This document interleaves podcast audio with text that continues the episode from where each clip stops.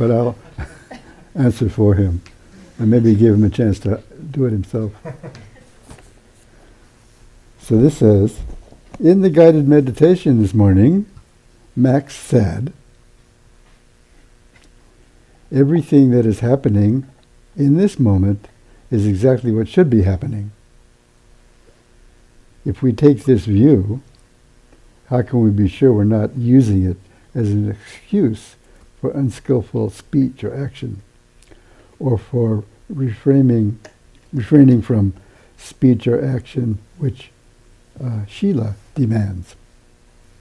Shila means um, precepts. Well, uh, when Max said this, I had the same, a similar take, but not the same take, because he used the word should be. So I thought should be not it. Yes, but it could be a better choice of words, a word, because there are two levels on which things happen there's the level that is the non-human level of causes and conditions in which things are just as they are. It has nothing to do with human beings. Things are just as they are, and so they happen as they should happen. Should, though, means that there's a, a, um, a causer. Should has the feeling of um, uh, uh, judgment. But there's no judgment in the universe. It just things just universes explode, and who cares? There's no moral imperative, but there is a moral imperative to should. So I can understand the problem. And I was thinking, things do happen. Everything that is happening in this moment is exactly what cannot be helped.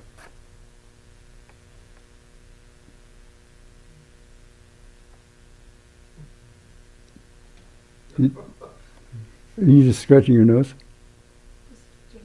Oh, just did you have a question?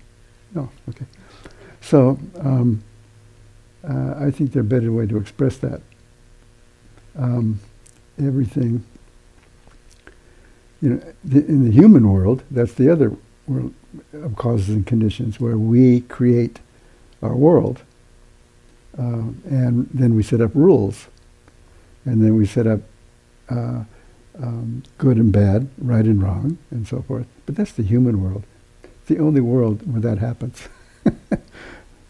but even though we do set that up, good and bad, right and wrong, should and shouldn't, everything happens just as it has to happen.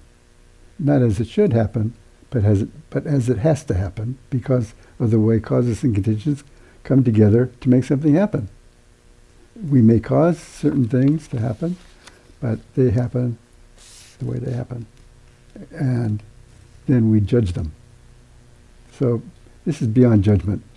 He's talking about beyond judgment, everything happens the way it happens and so we can do whatever we want about that. But nevertheless, it happens.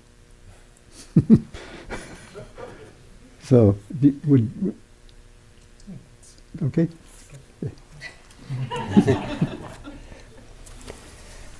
well, that leaves you still with doubt.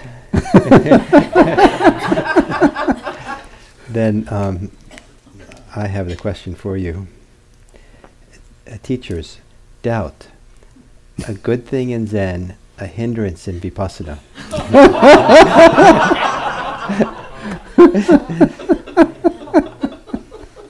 Please discuss what Zen doubt is all about.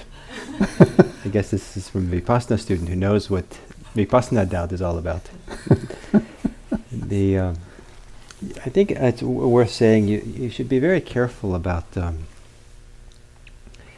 words and how they're used. And to realize that words are used, uh, same words sometimes are used in different contexts. And don't assume they're supposed to be equivalent. Uh, so we have this Jap, I don't know what the Jap, what's a Japanese word for doubt? Don't know what it is though. Mean, that they use in Zen and everything.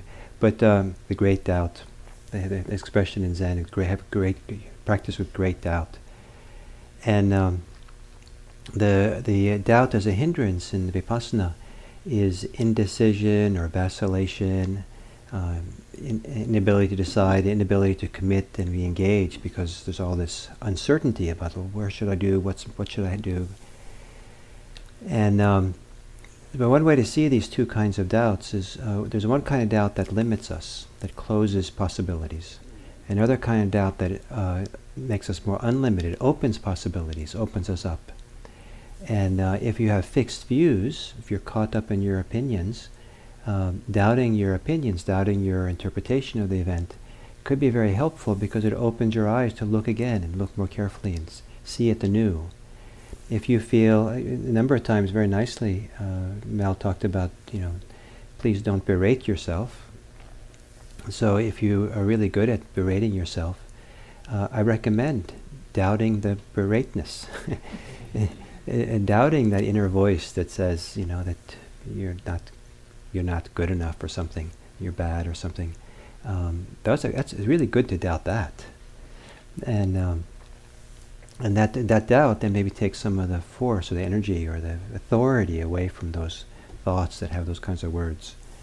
Um, you know, just uh, and um, so two kinds of doubt, and so uh, there's a healthy doubt, and please use it. Please um, doubt the things that deserve to be doubted.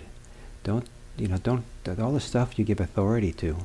That's not really worth it. And um, and then there's things that uh, the doubt that limits you, that hold you back, and um, and doesn't allow for the heart, the heart's request, the movement of awakening, the movement of practice, the movement of wholeheartedness to come forth from you. Because one of the most precious, precious resources you have is your ability to be wholeheartedly here for your life as it is. And um, so to play with doubt and see what, see you can use doubt to help you be more wholehearted and here. Like, you know, doubt holding back. I don't know, this holding back that I keep doing, I don't know if I really, maybe it's not really what it's promising me. maybe it's really not that good after all. Maybe I should doubt it. Maybe I'll try showing up.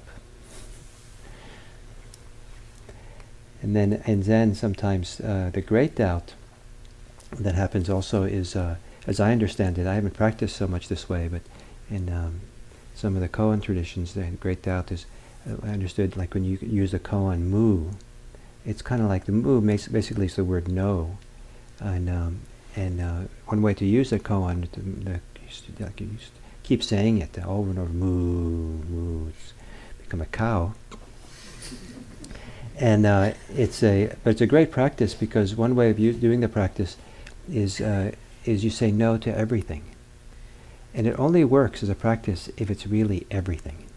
If you if you select, you know, some things, and so you doubt everything, just doubt, doubt, doubt, and for the purpose of releasing the mind. So the mind doesn't get stuck anywhere or caught anywhere.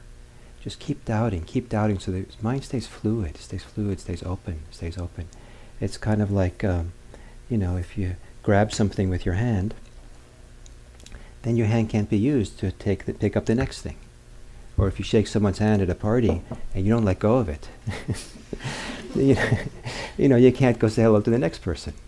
So, you know, you constantly want to let go of the hand you shook so you can hand, shake the next hand or pick up the next thing, right? So, so the doubt that lets your mind let go of the grip of thoughts so you can be fresh for the next time. So that doubt, let go, let go so you can meet the next moment fresh and open hands, open mind. So enjoy your doubting. If you don't enjoy it, it's not good. It's not right doubt. So thank you very much for your questions, and there were other questions as well. There were great questions, and uh, you know we can't answer them all. So we'll see tomorrow. You're welcome to add more questions to the board tomorrow, and then uh, we'll choose the one we think that are somehow through our wonderful capacity of discernment. we'll we'll choose the one we think is right for the retreat, and. Um, and um, but it's also very nice to get the questions, even if we don't answer your questions. It's actually uh, very meaningful to to see what your concerns are, what you're asking, and uh, what's alive for you. So um, please know they're appreciated, all the questions. So thank you. So we have half an hour for a walk and then the last sitting.